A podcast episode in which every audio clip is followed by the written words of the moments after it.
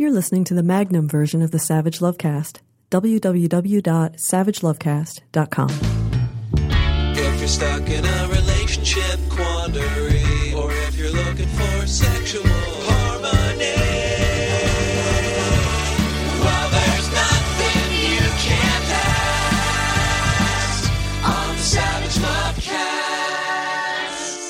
I guess this shouldn't come as a surprise at this stage, but a bearded man in a turban was attacked by two men yelling, Go back to your country.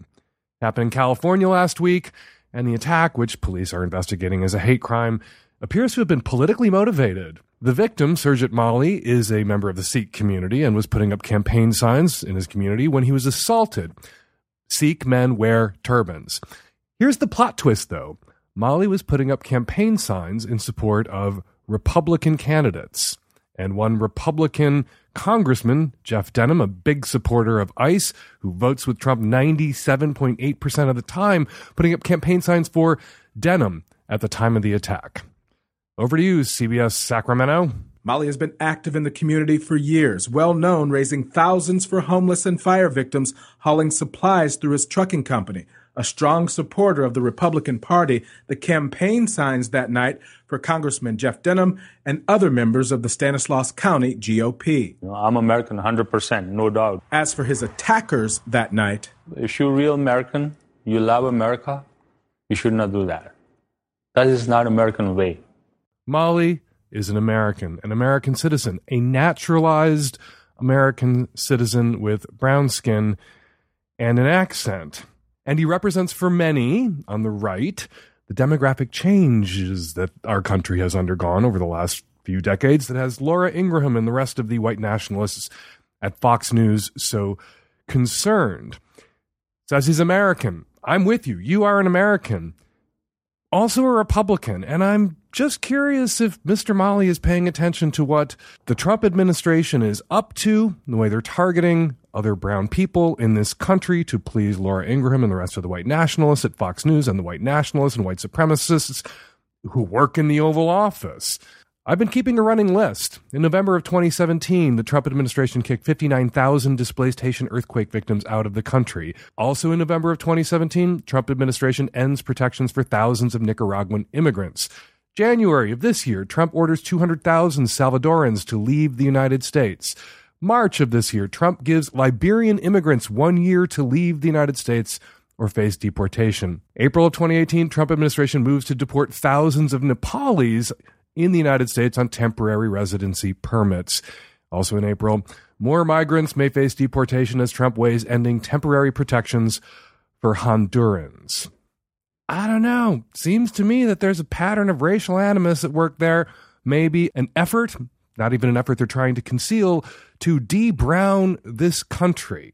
On top of all of these other attacks on specific groups of brown people who happen to be in this country, we have the Trump administration's attacks on Dreamers, DACA recipients. We have efforts to limit and roll back legal immigration. And now we have a denaturalization task force that's going to strip American citizens, American citizens, 100% no doubt American citizens, of their citizenship and throw them out of the country. So, what's the goal here? The targeting of Salvadorians and Nicaraguans and Haitians and Dreamers and Liberians. It's not about making America greater or safer. Immigrants are less likely to commit violent crime or richer.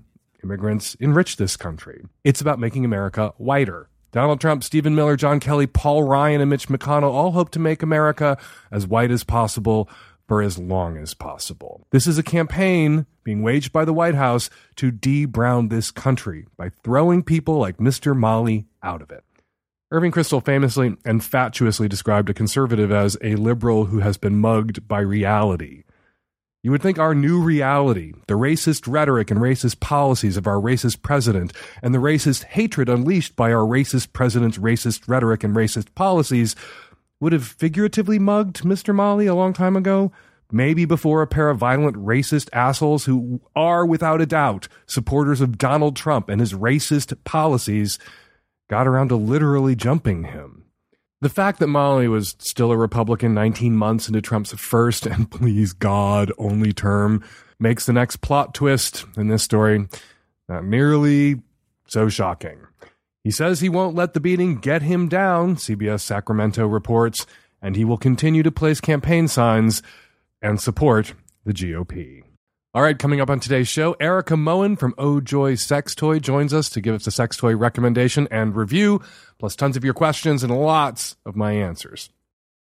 Hi, Dan. I'm a 28 year old cisgender female living on the east side of the country.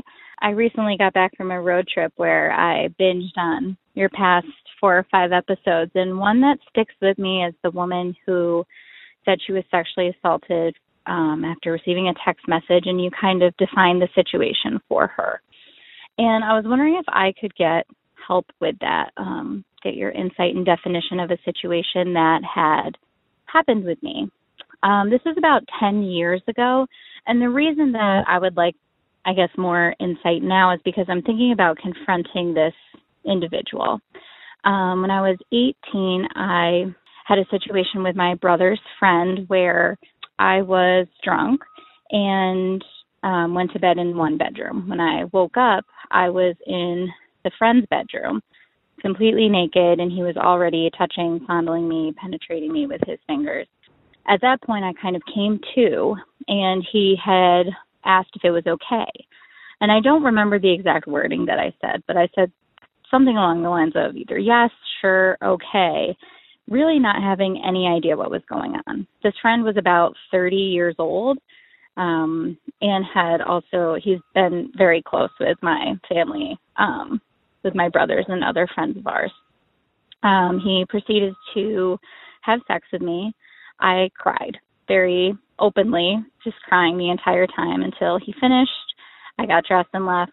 The next day, he gave me a high five it took me a long time to really understand what happened with the situation. I was in denial for very many years. With the Me Too campaign and movement coming out, and I've read other people's stories, I've really started to validate the situation. And I'm wondering if this was sexual assault or, or rape.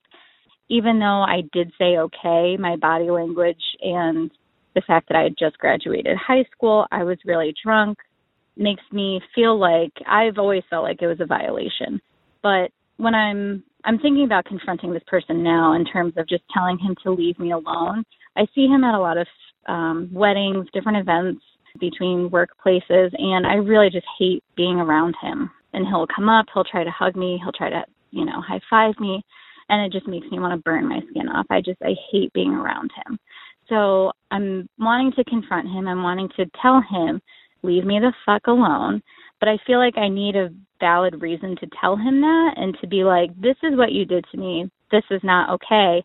And this is why this isn't okay. You have a perfectly valid reason to tell this piece of shit to go fuck himself. He raped you when you were 18 years old. He came into whatever room that you'd retired to when you were drunk to go to sleep, undressed you, took you to another room, penetrated you, digitally with his fingers, that is sexual assault, that is rape. And then when you came to, he asked if this was okay. And you, in a state where you couldn't give him your meaningful consent, you, in a state where you may have felt threatened or coerced, but setting that aside, you were just too fucking drunk for this to be going on, and he goddamn knew it. He fucked you while you cried the whole time until he finished. What kind of monster fucks someone while they weep? A rapist kind of monster. That's what kind of monster does that. The rapist brand version of monster does that. To a drunk 18 year old girl who'd been passed out in another room, who's 12 years younger than he is, a piece of shit rapist does that. There's no need to uh, parse anything here. This is a straight up rape. And you have every right to blow the fuck up at him. You have every right to tell everyone in your life what the fuck happened. If it makes you feel better, it's probably outside the statute of limitations now, but you can file a fucking police report. You never know when that's going to connect a bunch of dots and result in someone being brought to justice. And you don't have to high five this piece of shit anymore. You don't have to look at him anymore. You have a right to say to your family, to your brother, that you will not be in the same room with the person who raped you when you were 18. Period. The end. And if he's there, you're not. And you are asking them, you are insisting that they choose you, the violated, and you are asking, no, not asking, you are insisting, you are demanding that your family prioritize your emotional safety over the feelings of this toxic piece of shit who, while he's still at family events, has access to other young, vulnerable female members of your family. And that you cannot stand for, and that they should not stand for. Period. The end. I'm so sorry this happened to you. Go tell this motherfucker to get the hell out of your life and the hell away from your family. Hi, Dan and the Tech Savvy at Risk Youth. I am a uh, 26 year old cisgender female from Canada, and I'm calling with a bachelorette party etiquette question. So I'm going to a bachelorette party next week or next month, and one of the suggested activities is going to a drag show. And I know you've talked on the show before about how it's kind of tacky to celebrate straight marriage in the face of people that haven't always had access to the same rights. My question is is going to a sit down show different than going and dancing at a club? And also, is it different in celebrating that in Canada where gay marriage has been legal since 2003? Also, I'm not sure how to navigate trying to steer the planning committee towards a different activity because I don't want to come off confrontational, but I find the suggested activity kind of tacky. Back before same sex couples could legally marry, a whole bunch of gay bars, uh, led by Sidetrack in Chicago, they went first, banned bachelorette parties because you had these crowds of straight girls woohooing their way into gay bars, celebrating their impending weddings. This right that all the other homos in the bar that night were denied. But now, with marriage equality having been achieved in Canada and the United States. Fingers crossed that that achievement isn't rolled back by all of Donald Trump's appointments to the Supreme Court. People object a bit less to bridal parties showing up and getting obnoxious. In gay bars, Sidetrack rescinded their ban after the Obergefell ruling came down in 2015. That said, there are still people who are annoyed by bachelorette parties at drag shows and in gay bars.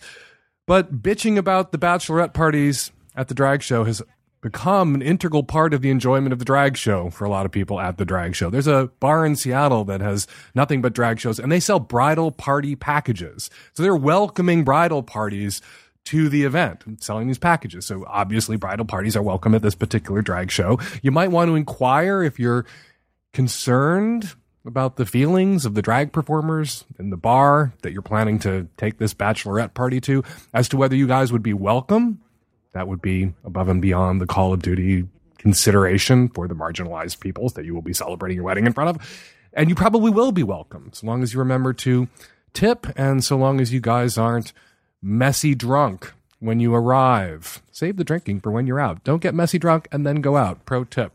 Final tip though, my objection to bachelorette parties and bachelor parties isn't about where they happen.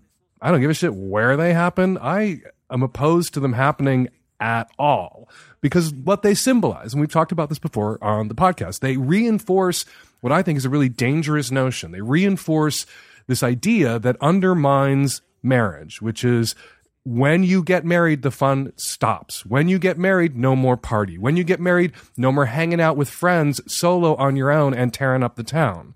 That marriage is the end of fun and adventure and possibility and nightlife and getting drunk with your buddies. And I think that's bad for marriage.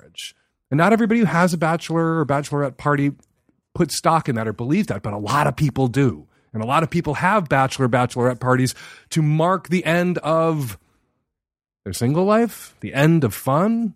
I was just in Vienna. This plague of bachelor, bachelorette parties has spread to Europe. And there were, uh, there was a bachelor party coming down the street and the guy, the groom, you could tell who the groom was because all of his friends were dressed as prison guards and he was in a prison uniform and chains.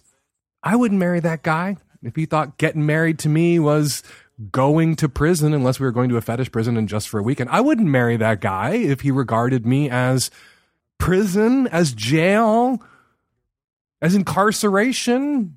That was his idea and his friends' ideas of what marriage is. I'm not entering into a marriage with that guy. So I think you should have a conversation with your friends, not about where the bachelorette party is going, but why they're having a bachelorette party at all. And if your friend, the, the, the, bride, the woman who's getting married, believes that marriage is the end of fun, not just that marriage is an opportunity to have this kind of ritualized fun and she will continue to have fun after she's married, you need to have a conversation with her about that. Because successful marriages, long, long, long ass term relationships, those two people are having fun together, having adventures together. Their wedding wasn't the end of possibility and the end of adventure, it was the beginning of a new kind. Hey, Dan, Nancy, and Sex at Risk Youth, 30 something male on the East Coast with a bisexual female partner in her late 20s. We had a very special guest star over last night. It was our first time with uh, this girl coming over. She told us that she had a UTI, so penetrative sex was off the table uh, that was fine. So we ended up just going down on each other. While I was going down on uh, her, the uh, guest star, I noticed uh, some funkiness, but I was just chalking it up to the UTI. I don't think I've actually gone down on a girl with a UTI before, so you know, didn't really know what to expect. Anyway, um, all of us uh, finished that, and then we're cuddling afterwards and ask her if she has any kinks. She uh, is reluctant to tell us, but uh, she says that she does like to, to pee on people. Um, so you know that's that's okay. It's not for us, but you know more power to you with that. I'm sure you'll find somebody that's into that out there. Um, we tell her she can stay the night, but she opts to to leave, so she goes home uh, we turn the lights on and then uh, realized that she has actually peed everywhere. So while I was going down on her, that weirdness was her just emptying her bladder. Uh, and she peed through uh, all of our sheets, through our comforter, through the mattress protector, uh, into the mattress, uh, and it is just awful. It smells like the worst, the worst pee so, um, trying to figure out what to do now. Is it conceivable that she didn't know that she was peeing and it was the UTI's fault? Uh, or maybe the UTI is a cover story. I don't know. I kind of doubt it. I think she just wanted to pee on me.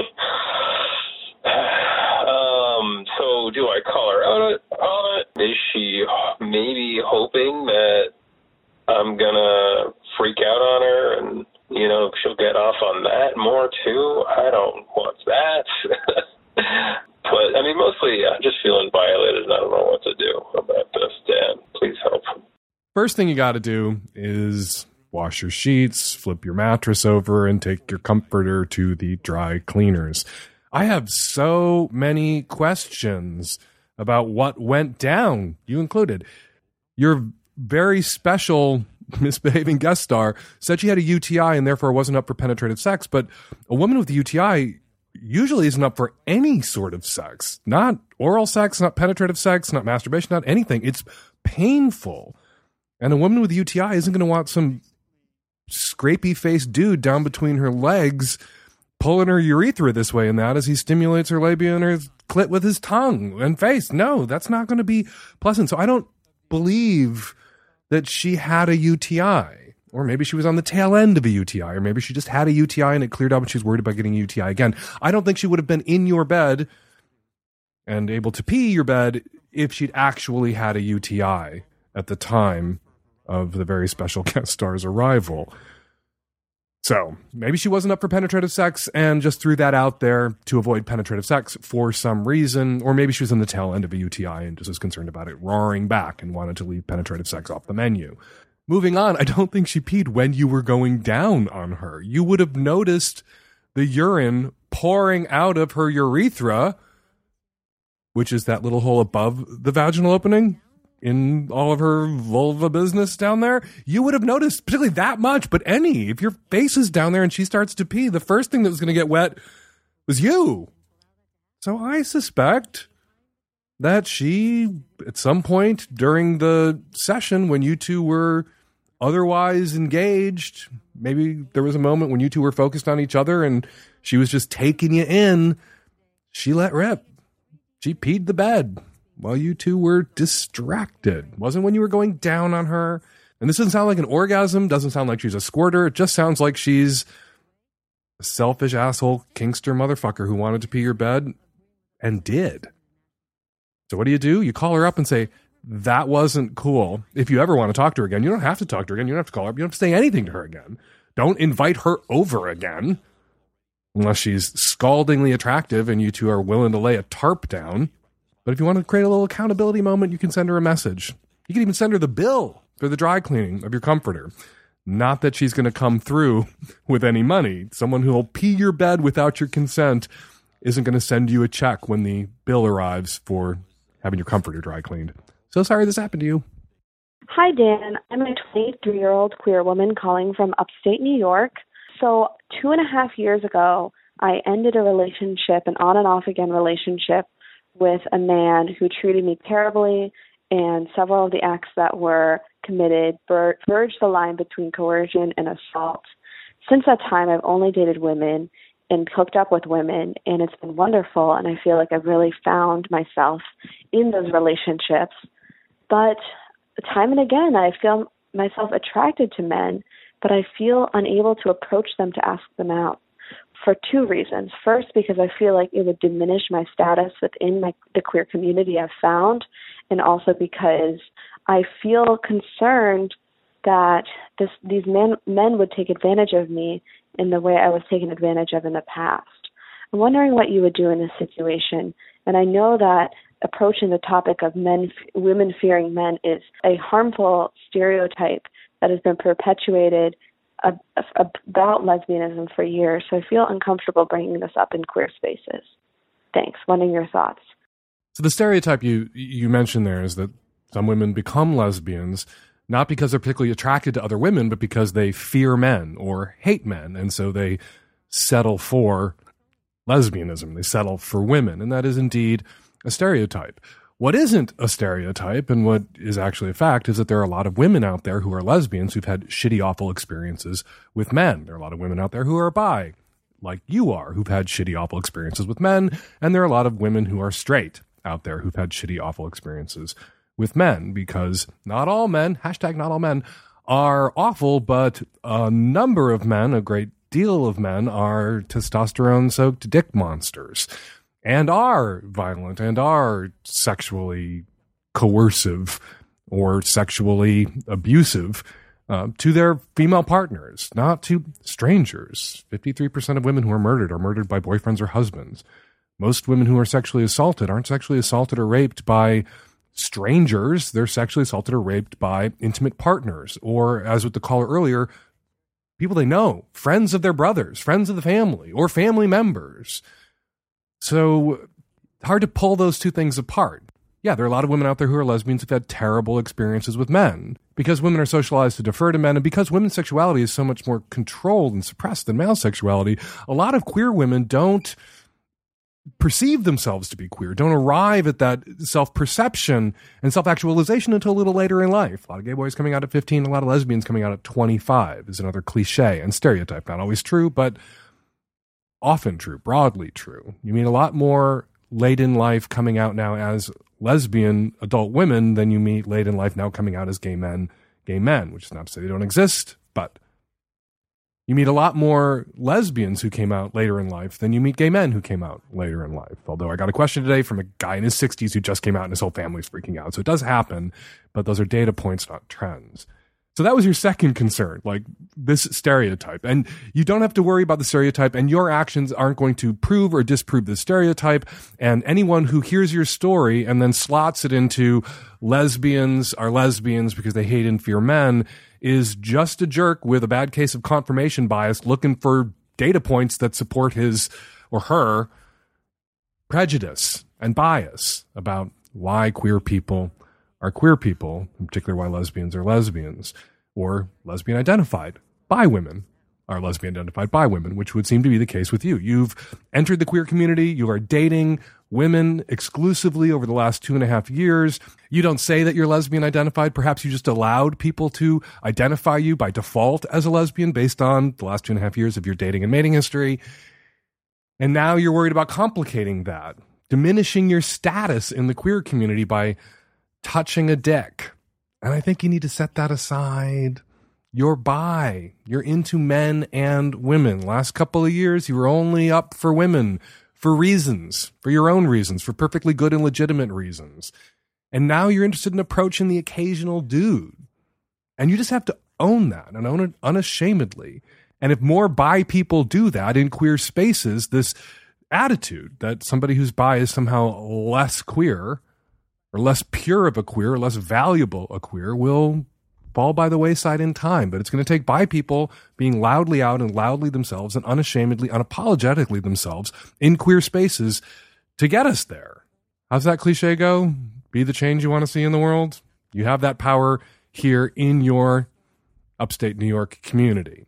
As for your concern that you might be taken advantage of or abused by some new dude in the way you were abused by that dude two and a half years ago, that is a perfectly legitimate concern. And that is always a risk in interpersonal relationships that you may wind up with someone who's charismatic and loving and kind at first, but is an abuser with an agenda to wear you down, to turn you into that proverbial frog in the pot of boiling water and keep you there long enough to isolate you and abuse you. So, what you need to do going into any new relationships for your own sense of safety and security is to vet guys is to date them for a while. None of this is foolproof. People have dated and vetted and wound up with abusers. So you date and you vet and you look out for the red flags. Does he try to separate you from your friends? Does he insist on knowing where you are at all times? Is he jealous and insecure in a way that edits your freedoms? Where you begin curtailing where you go and what you do and who you're with to avoid upsetting him or angering him.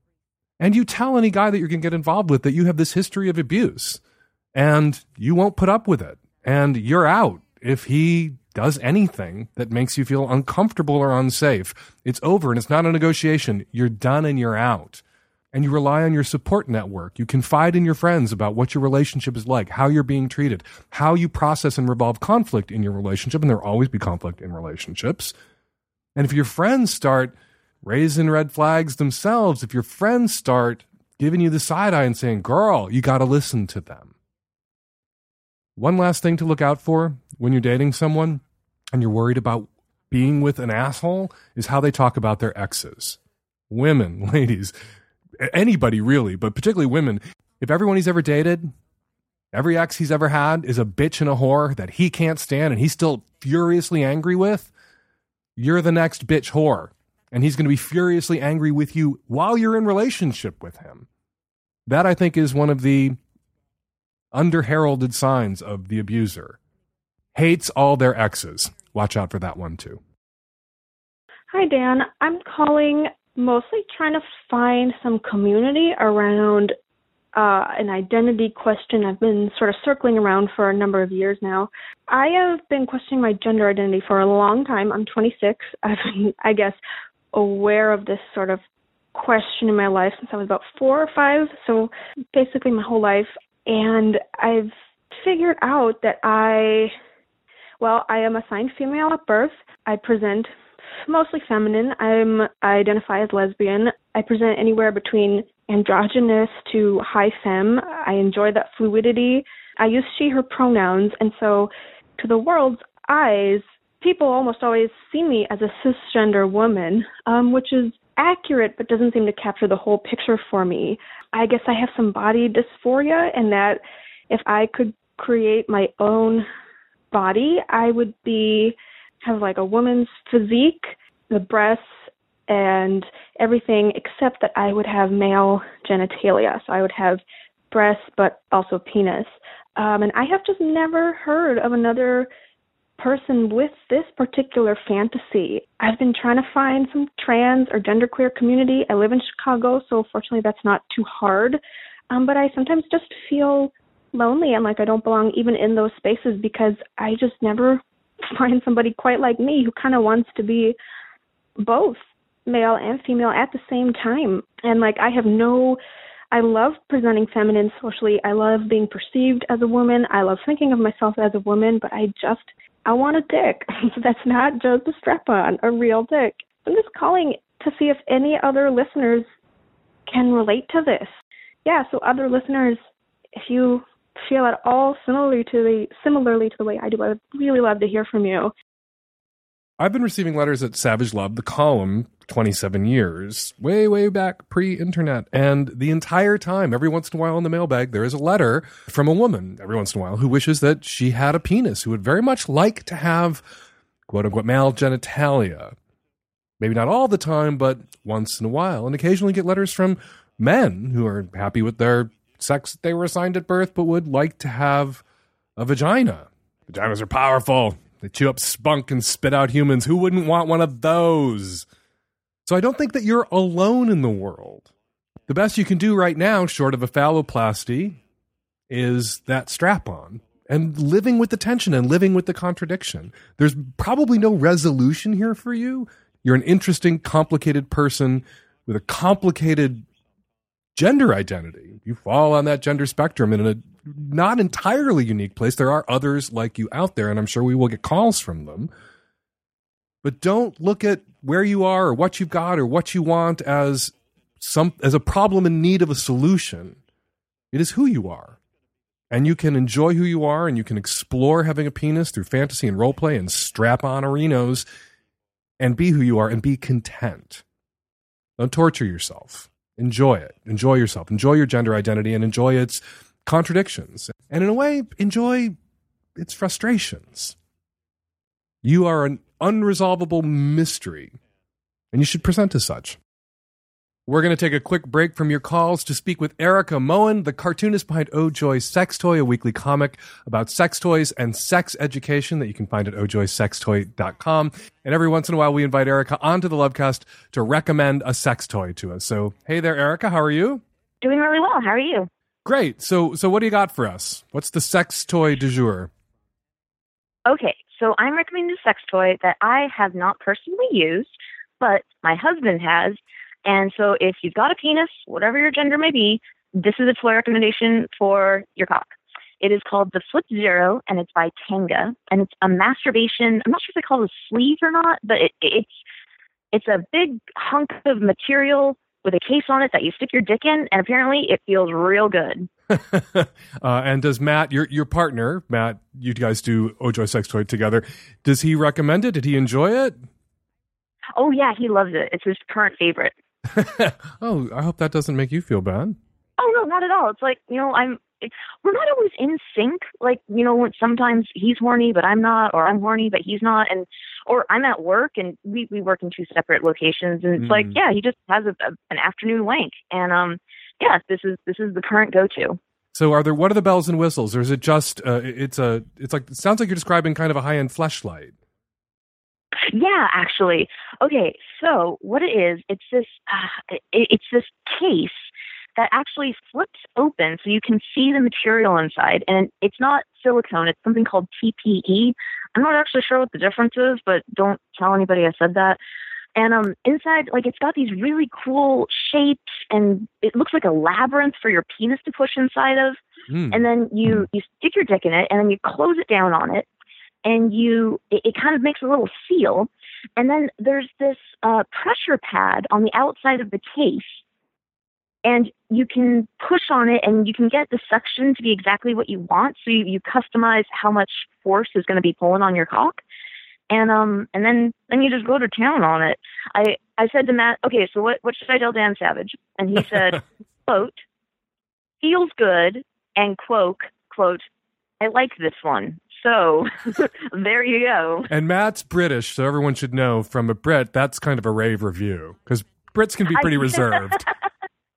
yeah, that's that is a, a, rave review from my British boy. Um, it is ninety nine bucks, and oh, it's really good. It's a good fit for the average size cock. The thing with fleshlight is they their things are freaking huge, and if you have like a monster cock, I'm sure that's great. But if you're an average person, your dick kind of like gets lost in them a little bit. Like there's just so much extra space that you can't even fill, and it's like I don't know. It's just it's, it's a lot. Yeah, I've dated. I've dated that guy. so I know. Okay, I know the pain of which you speak. well, but if you are an average person, which is most people, uh, this is just the right size for the average size cock. And they're ninety nine bucks. And where can you get them?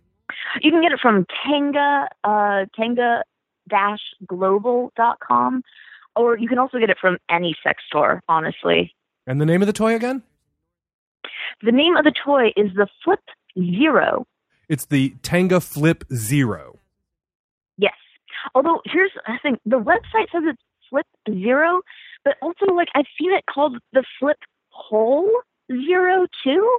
So I don't I don't know if there's like some name flip flopping depending on where you're looking for it. But um I don't know. You look up Tenga, look up Flip, look up Zero. That combination of words should bring it up. Erica Moen, cartoonist behind Oh Joy's sex toy with her reserved Brit husband Matt. It's a weekly comic about sex toys and sex education. Check it out at ohjoysextoy.com. Erica, thanks for jumping on the phone. Oh, my pleasure. Hi, Dan. Longtime listener. Really need your advice. I currently live in a country with few resources, and when this happened, I knew you could provide me some clarity. I'm straight, late 30s female, have explored many different sexual arrangements open, three way, sex clubs, tantra. After my exploration, I realized I want a monogamous relationship with one man, and we can be adventurous as long as it's all about us. I mention all this because I'm in a painful situation and very confused. I met the love of my life three years ago, a guy who says he's straight. Uh, we've had lots of ups and downs and are building a life together and now trying for kids. Last year, we are at the height of our communication problems while I was away visiting family for a few weeks, and we both cheated. He found out I cheated. I owned up to it. He then told me he had cheated on me with two women via sexting, one lasting one year long. He cheated on me physically with one woman with unprotected sex, and he interacted sexually with a woman via touching during a tantra massage. After all this info, we stayed together. We made clear rules. We forgave and tried to move on. I was able to put it behind me slowly because I knew I had cheated. All the fighting had made me feel unwanted. And I know I want a monogamous relationship, marriage, and kids. He said the same, and I believed it. I wanted couples therapy. He didn't. So I went for one year to work on myself and our communication problems. For a year after this, he wasn't able to move on easily. He was angry, hurt. He even still asks questions about my cheating. He asked us to stop sex altogether because it's too painful. He asked me to throw out all my lingerie. He didn't want to face the pain. He wanted to hide from it. Two months ago, he started watching male porn and told me about it. He said it was that he wanted to reconnect with his sexuality via men, which didn't give him painful images. I was traveling for work last week, and when I came home, he told me he'd paid a male sex worker for mutual masturbation, no condoms. Now he's finally in therapy for the communication problems as well as this um, break of trust. But I know his process will be lengthy. He's also yet to admit that he's bi and insists that he was only curious about touching or being touched by a man because he had turned to male porn because of the pain he felt by looking at females that reminded him of my cheating. Up until now, the only interaction we've had with men is a, is a three way where a man was touching me while we had sex, and he wanted that. That wasn't my idea. And one of his fantasies is to watch me have sex with other men. Can you help me understand the situation a bit more? Because as I said, I'm looking for a husband, the father of my kids, and we are trying for babies. I'm almost 40, so time isn't on my side, and I've spent a year working to forgive him for his cheating and trust. So very confused. Thanks so much, Dan, for any help you can give me. So, to quickly recap, you've been dating this guy for three years. The beginning of the relationship was high conflict. You mentioned there was a lot of fighting and a lot of drama. Also, the first time you were away from each other, you both cheated. He cheated with two or three women, you cheated with one man. And he's unable to get past or forgive, despite the fact that you can forgive, and he's obsessing. He asked you to stop having sex because he just can't handle having sex with you, because he just can't handle having sex with you because you cheated on him, but somehow it's not a, as much of an issue that he cheated on you three times as much as you cheated on him. And now he's watching gay porn and fucking men because of what you did. He doesn't want to be with other women because it's so traumatic that you slept with another man that now he has to sleep with other men because when he sleeps with a woman, he thinks of you having sex with another man. It makes no fucking sense. Stop trying to make a baby with this mess. This is a terrible relationship. I'm sorry. This is this sounds like a fucking nightmare. This relationship, and he sounds like I, I'm trying to select a term that isn't ableist around mental health issues. He sounds messy. He sounds fucking unhinged. He sounds unhinged. This is a door off its fucking hinges. This man, and right now, he's putting you through all this, and you aren't trapped. He's doing all of this, pulling all of this shit on you when you are free to walk the fuck away. What kind of shit is he going to pull once you scrambled your DNA together and you are tied to him for life because you made a baby with this lunatic? It'll get worse. You will regret scrambling your DNA together with this man. My advice to you is get on a plane and go back home and don't come back to wherever it is that he is. My advice to you, if you want to be a parent, is to go to a sperm bank. Get yourself a couple of frozen loads. And if you want to be a parent because you're getting close to 40 and it's now or never, do that on your own. And then get out there in the world and meet other saner guys who would value being with someone as sexually adventurous and open and communicative as you are and co parent that child together or blend your families together if you can meet another guy who's a single parent himself. You don't have to settle for this guy. And I, I'm warning you now a guy who pulls this kind of shit on a woman before they scramble their DNA together is planning to, consciously or subconsciously, pull worse shit on that woman once she's stuck with him for life. Even if you get away from him, you are tied to him for life, and he will continue to pull worse and worse shit on you. This dude is toxic. Do not make a baby with him. Hi, Dan. Um, I'm actually calling to ask your advice for my uh, one of my best friends. I'm sure you've probably discussed this topic before, but uh, like I said, I'm a newer listener. Recently, my friend confided in me that she was diagnosed with an STD about a month or two ago. Um, she said it was herpes, the genital type. I'm not quite sure. I know there's different types. Since since this, she struggled with what to do about sex and dating. She did immediately join an online support group, which I thought was good. Um, she's been abstinent abstinent since her diagnosis. Um, however, last night she told me she finally hooked up with someone, and it's actually our mutual friend. Uh, she told me she didn't tell him, but that they used a condom and she's on medication, so the risk of transmission is really low. But she's still conflicted and asked me if she should tell him. I do think she should, but I also don't have a lot of experience with this subject. How do you suggest she approaches this topic with future sexual partners? And should she tell this guy now after the fact? I'm of two minds. Herpes, HPV, exposure infection rates really high. And people who have multiple sex partners, people who have a lot of casual sex partners, are in a way volunteering to be exposed to these ubiquitous, easily transmitted, and for most people, not that big a deal sexually transmitted infections. Herpes. Most people have a single outbreak. A lot of people who have herpes don't know they have it because the single outbreak they did have didn't pain them to a great degree. They had a bump and they were like, what is that? And it went away and they forgot about it and they've never had another outbreak. And yet there's this huge stigma. And yet there's this huge stigma. And people who know they have herpes are told that they must disclose. And people to whom they disclose that they have herpes often react very negatively. And a lot of the people who are out there reacting very negatively to this disclosure themselves have herpes. They just don't know they have it. And so it seems like this burden is placed on the shoulders of people who know they have herpes to always disclose in the face of so much ignorance and prejudice and bias and misplaced fear. And that can really screw up their sex lives. So there are people out there who have herpes who say that they don't disclose and they don't feel guilty about it and they shouldn't have to run around disclosing this thing that if they're particularly if they're taking suppression medications and they're using condoms the people that they're having sex with are at very low risk. Not no risk skin to skin transmission of herpes hpv possibility but at very low risk of of passing on to another person. All that said I tend to come down on the side of disclosure just to avoid bullshit and drama and also to confront people about their prejudice and bias and fear.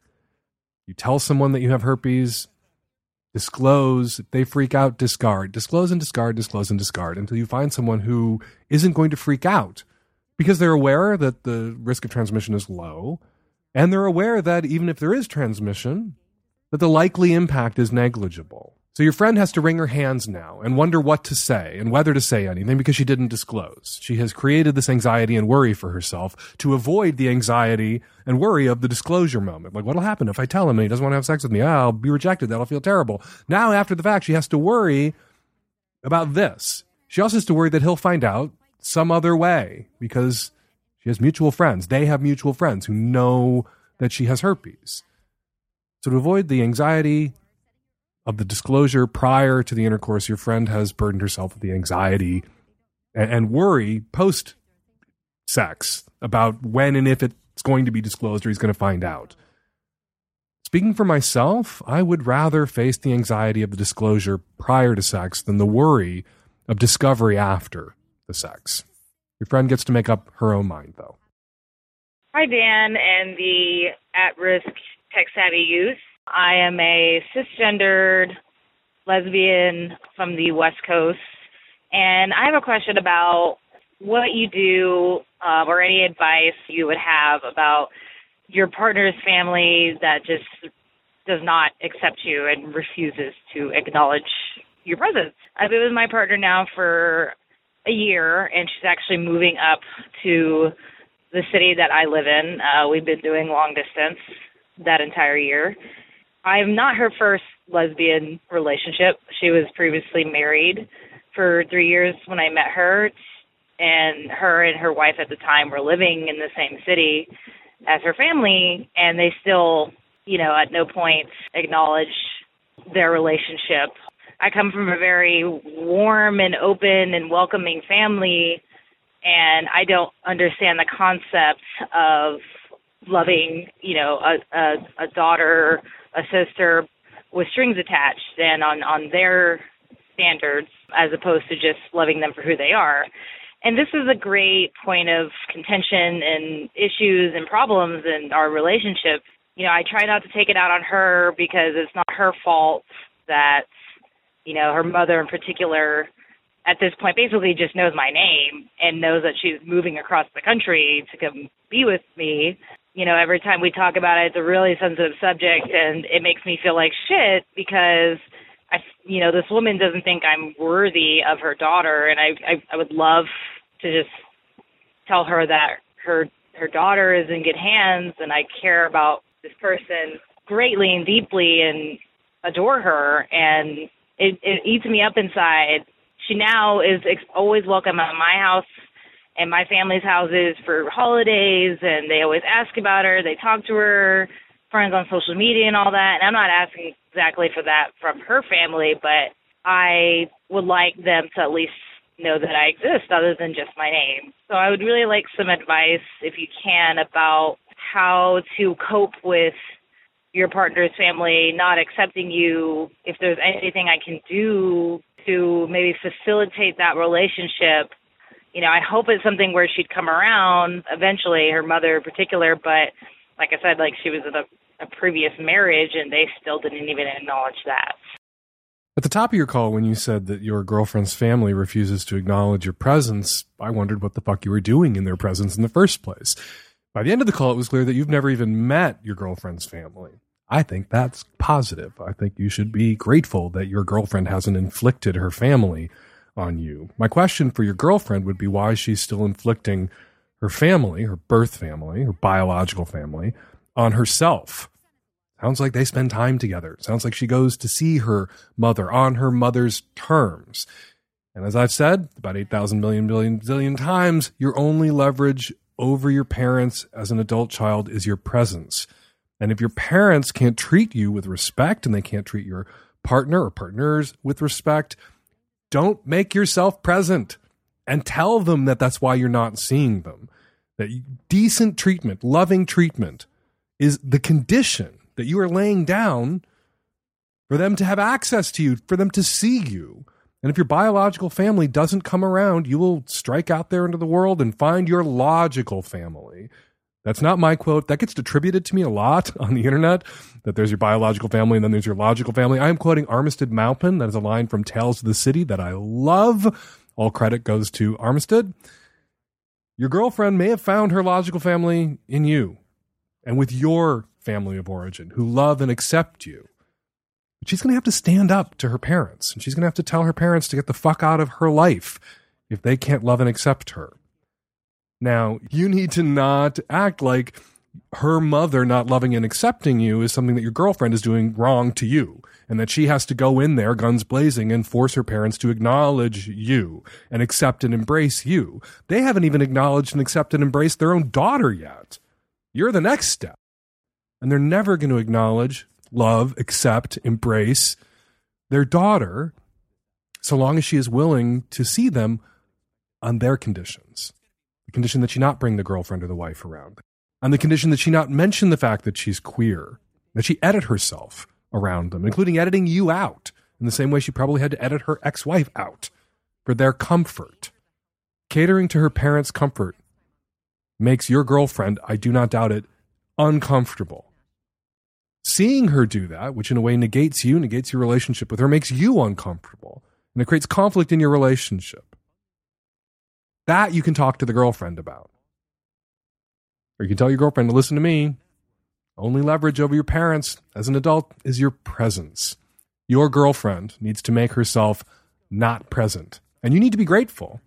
Like I said, when I began to listen to your call and you said they refused to acknowledge your presence, I thought you were in the room with them and they were icing you out and pretending you weren't there. Not the case. They just don't ever want to meet you. Sounds like a blessing in disguise, not having to meet a bunch of bigots. But your girlfriend needs to use the leverage she has over her parents to get them off their bigotry and back into her life on her terms.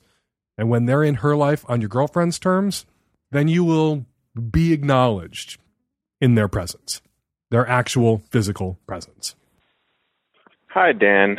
I'm a 32 year old male out of Richmond, Virginia. And I think that I'm, uh, well, I, I don't think, I guess I know now by now that I'm bisexual.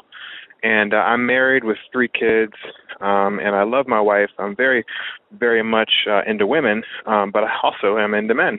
So, and I just don't know how to break the news to my wife. You know, she's she's my best friend. I love her with all of my heart, and I want her to know everything about me. And so I don't know how to go about doing that. She's very open-minded. You know, she sort of got me hip to the notion that not the notion, the the ideal that you know uh, we we all have our rights and our preferences. Before I met her, I was a little bit um, not closed-minded, but just didn't know any better. So there's no fear that she's gonna, you know, find me disgusting or repulsive or anything that like that. I just don't know how to break the news to her. So before I get to, to, to your question, I have a couple for you. How did you come to this realization that you're bi? Um, I don't know. I guess like I've always known. I've sort of just like pushed it out of my mind anytime those like thoughts or feelings sort of came up, you know. When, when you pushed them out of your mind, how did you explain those thoughts or feelings to yourself? When you to myself, I don't know. I just, I, I guess I really didn't. I, you know, I didn't understand why I was getting angry at attractive men. You know, why I wanted to punch them in the face instead of like actually uh, accepting that like you know there was some you know attraction there.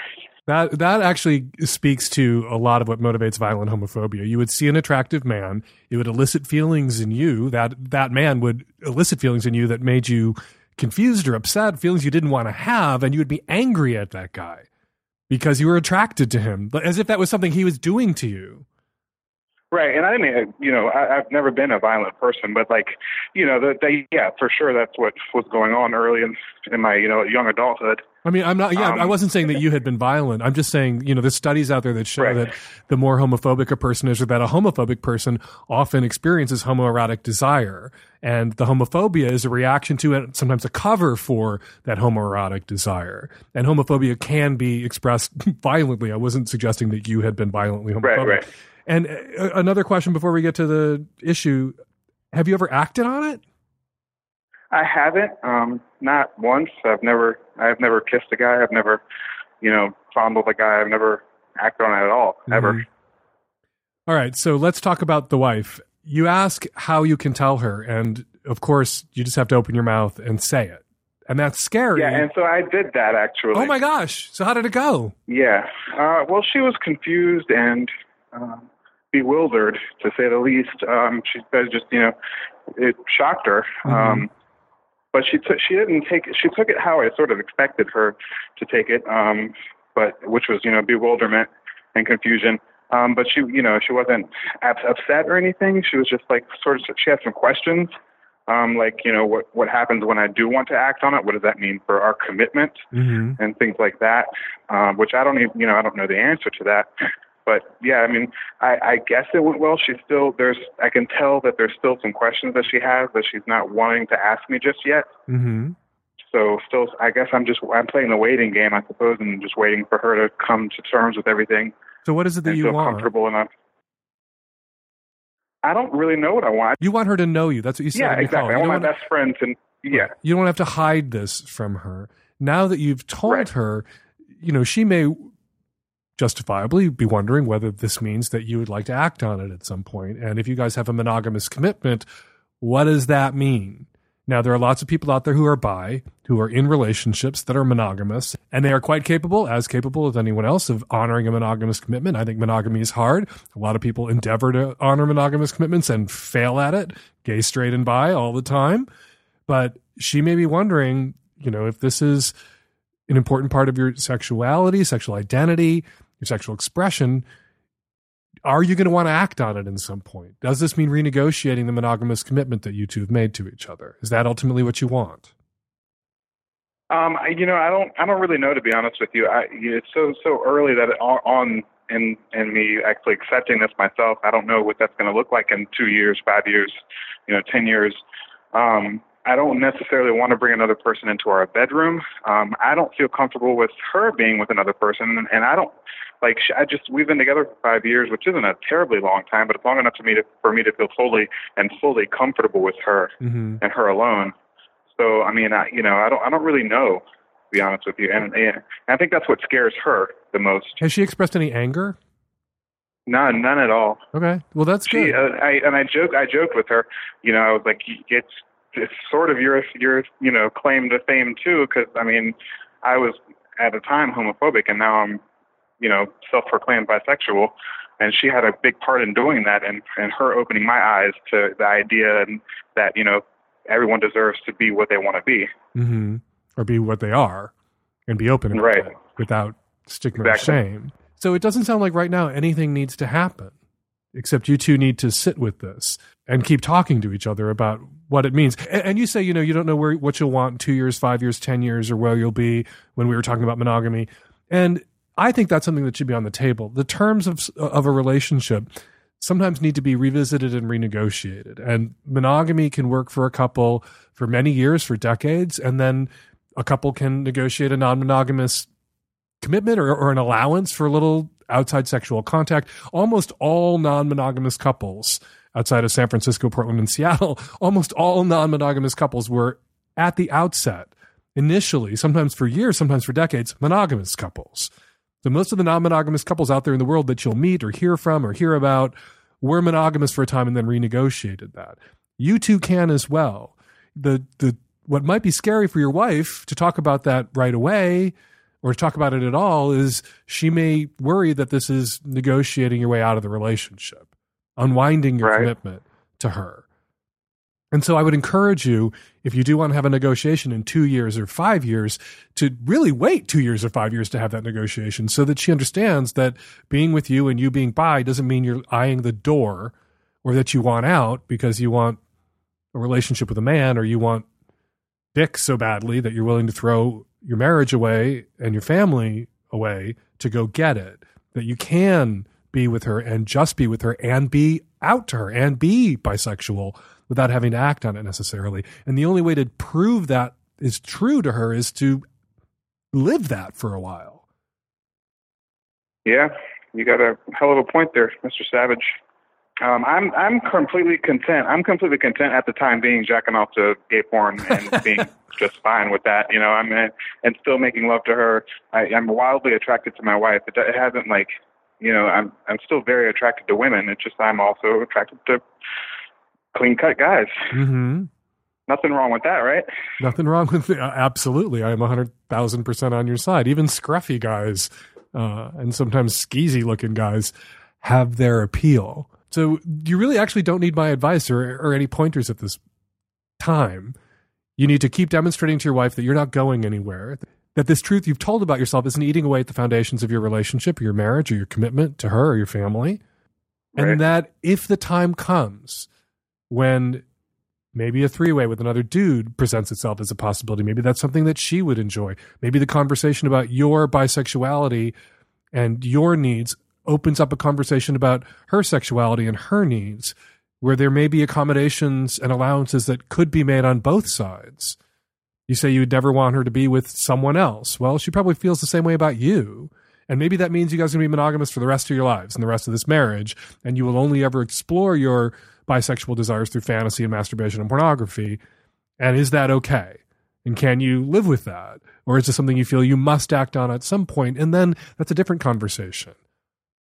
And if she's going to Yeah. let go and give you an allowance and give you some freedom, I, I'm sorry, that requires you to repay it in kind usually.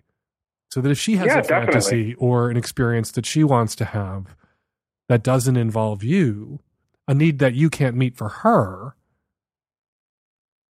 it may seem Right. scary. You're only Yeah, I five mean- years into this relationship and you have young children. Terrifying right now to even contemplate outside sexual contact for a lot of people in your situation because there's just too much at stake, too much at risk. Young parents of young children, that's a relay race, and introducing any sort of free radical elements or distractions can make one or both partners feel very insecure. So I mean, should, I have should I have waited and to, to come out to her? No, no, no, no, no. I think I think coming out to her now is the right thing to do. But I think that you tell her there's n- no need to act on this for years. I'm not looking at a week from next Thursday hoping I can go suck a dick. Nothing needs to happen except I wanted you to know me. Right. And we can keep having a, and we can keep having a conversation. You know, monogamy and a monogamous commitment should be opt in at the start. It shouldn't be a default setting. The problem with monogamy as a default setting is that you wind up with a lot of people who can't do monogamy, making monogamous commitments they cannot keep. But Yeah. it should be an, an ongoing opt in conversation. That it's something you should be able to revisit as a couple. And maybe when your kids are young, it's too potentially destabilizing and, and scary for your wife to even think about. When your kids are teenagers, when your kids are out of the house, when your kids are off at college, that's when a lot of heterosexual couples join this organized swinging. Not when their kids are two, when their kids are 20 Right. Because it feels less potentially disastrous if things go south or there's a conflict or a huge distraction because of the outside sexual contact. And I think that's a legitimate choice to say, you know what, we're going to knuckle under for right now, just us. We don't want to introduce any drama or chaos or risk somebody catching feelings for someone when we both need to be completely focused on our family and each other at this time. But that doesn't mean that we can't, when family pressures are less intense, have a conversation then about what's possible, not just for me, but also for you. Because what you want now may Yeah. change over time. Who you are, caller, who you are, you've always been. And it's not, nothing's changed. You're just cognizant of it in a way where you can articulate it. You can say it out loud now. So nothing's changed. Change when or if it comes is a conversation you're going to have with each other and an agreement you're going to come to together, and it'll be mutual. And it doesn't have to happen now. And it doesn't have to happen now. Although I hope it happens for you eventually, and I hope your wife is there and it's a joyful sexual adventure for both of you. Good luck. Well, thank you. Thank you, sir. Sure thing. Bye. Hi, Dan. Straight, cisgendered male here.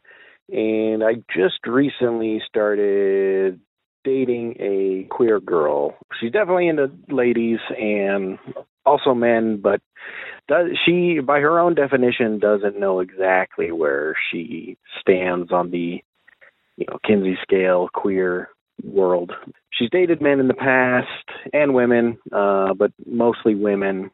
I asked her if she was cool making it you know something of a romantic date with me and she said she was fine with that i guess i'm calling uh advice on do's and don'ts uh me being a, a male i think i'm at a disadvantage i pretty sure she's mostly into ladies and poly stuff, which I don't have any, any experience with, but I'm open to the idea of it. I mean, it's pretty early in our uh, dating, but I really like her and I would like it to progress.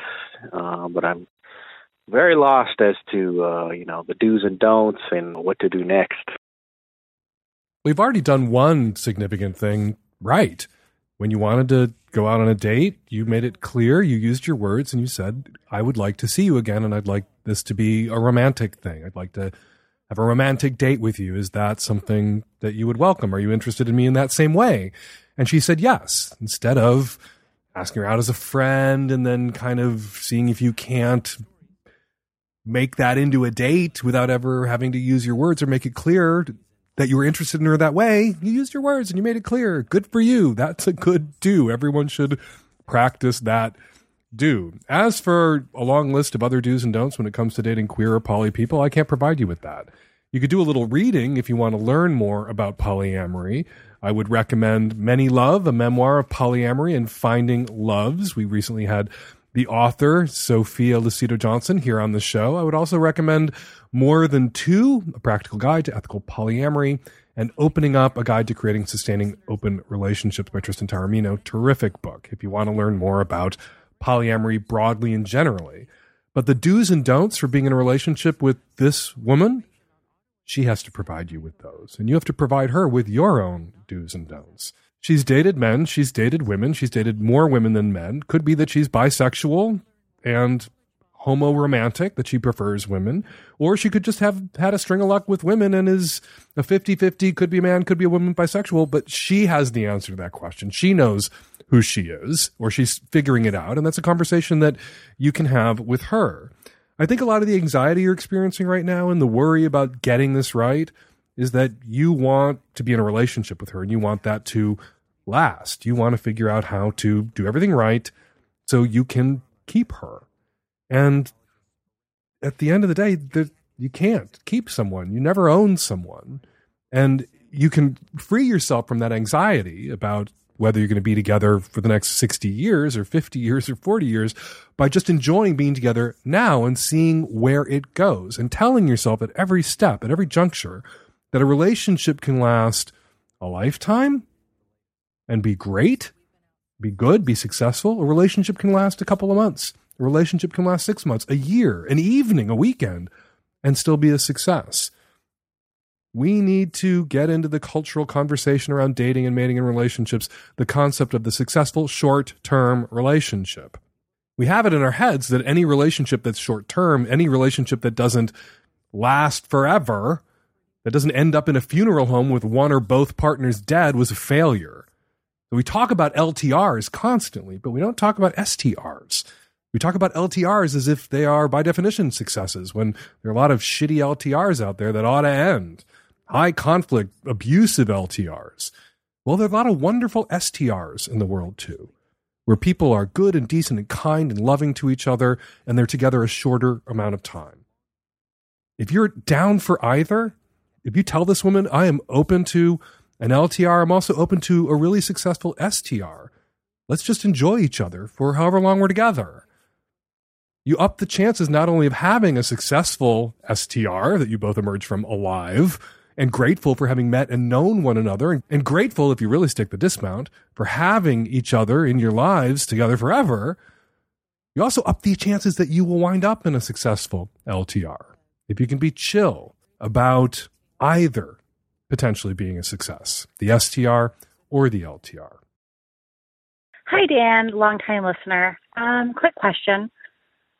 I have an issue where when I I like dating and I enjoy dating guys, but after I have sex with them, I no longer like them. I once went three years dating a guy, never had sex with him, he never pushed me. We dated for three years. It was great. He wanted to get married. I had sex with him and then just no longer liked him anymore and uh didn't agree to be engaged. So is something wrong with me? I just I can't figure out why I just no longer like the guys I date after I sleep with them just one time and then I just no longer want to be with them again. or is it just some kind of weird instinct, hunter instinct? I don't know. Mental health professionals for a very long time defined any sort of kink as basically a mental illness. But they've moved away from that, thank God. And now the posture of the mental health community is that a sexual fetish or a kink is only a problem in someone's life or their romantic relationships if it causes significant personal distress. Toss that out there because my first impulse after listening to your question was Are you upset about this? Does this make you sad? Is this fucking up your life? And that doesn't come across in your tone of voice. You don't sound particularly distressed. I bet, though, if I got that guy on the phone that you dated for three years who wanted to marry you and had proposed to you, and then you wanted nothing to do with and hated right after you fucked him, I bet he's pretty distressed by that experience. Probably pretty traumatized by that experience, by the investment, the emotional investment he made in you. I don't think knowing what you know about yourself that you can allow, ethically, you can allow men to make that kind of investment in you or any kind of investment in you, so long as you are suffering from this problem. And I do think it's a problem. And I think it's not one that I'm going to be able to unpack or cure or reverse for you on this here podcast. The word sex negativity and sex phobia, these terms, they get tossed around a lot. And we're so steeped in it, we're so soaking in sex negativity and sex phobia that sometimes we don't even perceive it. Like the fish doesn't know what fucking water is. And I think that, you know, and maybe this is kind of an obvious reading of the the problem here. I think that when you fuck somebody, first time that you have sex with somebody, you can't stand them anymore, and that is you externalizing your own internal sex phobia or sex shame, rather than being mad at or disgusted with and wanting to get away from yourself, which is impossible to get away from yourself. You're mad at yourself, disgusted with yourself, can't get away from yourself. Instead, you just flip all of that and you're mad or disgusted or must get away from that guy. And you need to unpack that at great length with a fucking shrink to get to the bottom of it and root that out. If it is causing you as much distress as you are causing the people that you date. If you can't undo this, you do have options. If what you want is a long term, intimate, romantic relationship that has no sex, or sex never comes in and spoils it, there's certainly guys out there that you could have that kind of relationship with. There are guys out there who are low to no libido. There are guys out there who are closet cases who want to do dudes on the side and go home to the wife who makes no sexual demands on them at all. You could partner, hopefully, ethically, openly, honestly, with one of those guys. And then every once in a while, bang a dude on the side that you're never going to see again because you can't get over this issue, this problem that you have. If you can't get over this issue, if you can't get over this problem that you have. And I think that you can get over it. I think working with a therapist who can get to the bottom of your sex phobia, your sex negativity, and root it out, then maybe you'll get to a place where you can fuck a guy more than once and still want to see him again. Hey, Dan. I'm a sex with an ex question. I um, was married 20 years and divorced.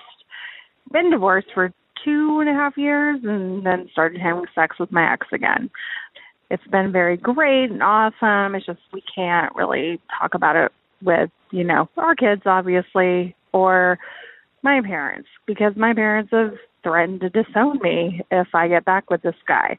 Uh, we were financially incompatible, and that is why we divorced. And I think just keeping it on the sex level, you know, we have a much more healthy relationship because, you know, he does his thing, I do mine.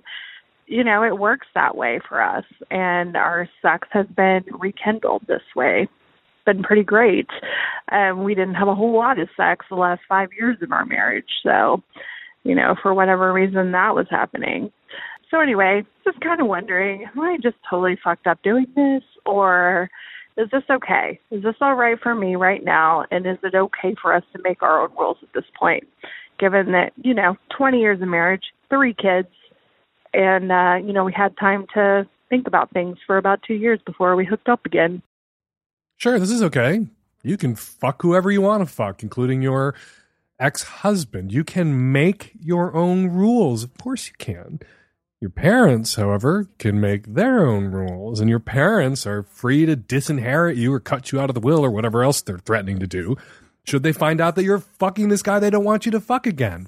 That's controlling shitty behavior on your parents' part. They shouldn't try to micromanage your sex life or keep particular dick out of their daughter. That's not a parent's job in the life of an adult child.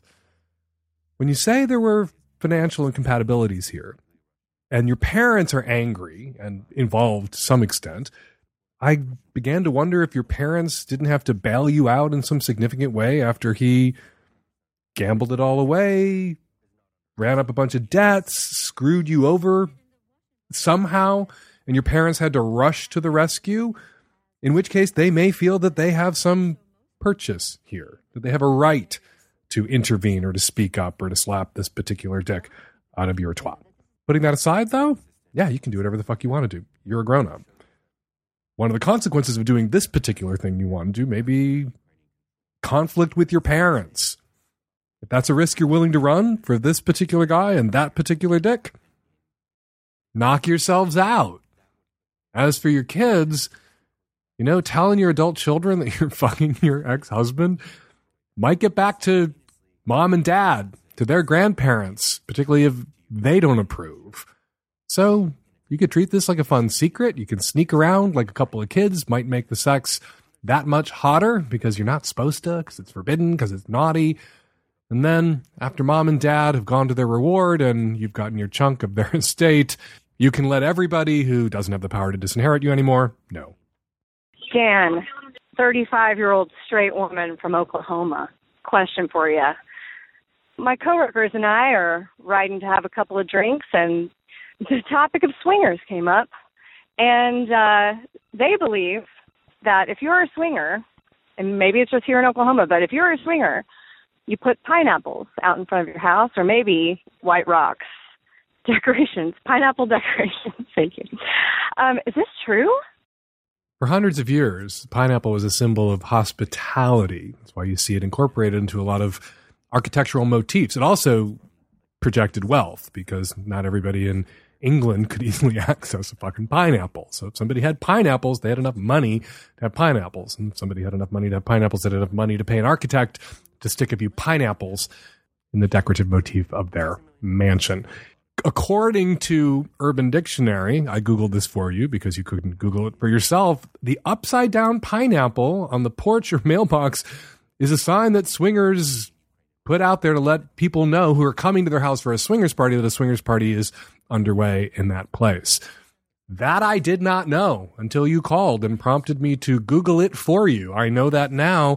I wouldn't put a lot of stock in it if I saw pineapple out of someone's house, I wouldn't knock on the door and invite myself into the swingers party that may or may not be going on. Kind of reminds me of earrings. In the 70s, everyone said, oh, they've got a, the left ear pierced, then they're gay. Or was it the right? No one could remember if it was the right ear or the left ear or both ears. So you never really knew if a dude with a pierced ear was gay or not. And you certainly wouldn't want to hit on a dude based on your best guess as to whether that was the gay earlobe or the both earlobes were the gay earlobes or whatever it was. So I think this is a nice urban myth. I don't think it's anything anyone should act on should they spot a pineapple outside a ranch house. But yeah, happy to Google that for you. Dan, I'm calling in response to the uh, Irish girl whose ex boyfriend ghosted her and is now getting pictures posted with his quote unquote new girlfriend. I think you missed something. I think that the quote unquote new girlfriend was the girlfriend the entire time. I think our poor Irish girl was the other woman, and he was hiding her from the, the the woman who is now posting pictures of him on her Instagram. But also, I was going to say what she should do is contact that chick through Instagram. This is petty, I, I admit, but she should contact contact that chick and just say, hey, just so you know, I have no idea how long you've been with this guy, but I was with him from this date to this date. Have a nice life. Hi, Dan. I'm calling in response to the woman on episode 615 who was concerned about whether her personal trainer supported gay rights or not. Your response was great, and I wanted to add that you can often find that information from a church's website. Many supportive churches will post rainbow flags or will be in what is called the Reconciling Ministries Network. Many pastors and congregations do actively fight for the rights of LGBTQ people. My church goes to the Pride Parade every year and will be out this weekend protesting the Unite the Right rally. Embracing your Christian allies takes power away from the bigoted evangelicals, so please don't be prejudiced against all Christians. Hello, caller from episode 615 who wants to meet big, strong women. You're from the Midwest. There are farms in the Midwest. There are girls who grew up working cows and horses on farms in the Midwest. They would love to boss you around in a nice vanilla way, in a kinky way, in whatever way you, you all could possibly want. But farm girls, we're big, we're strong, we're happy to boss you around. And we're going to leave it there. 206 302 2064 is the number here at the Savage Lovecast.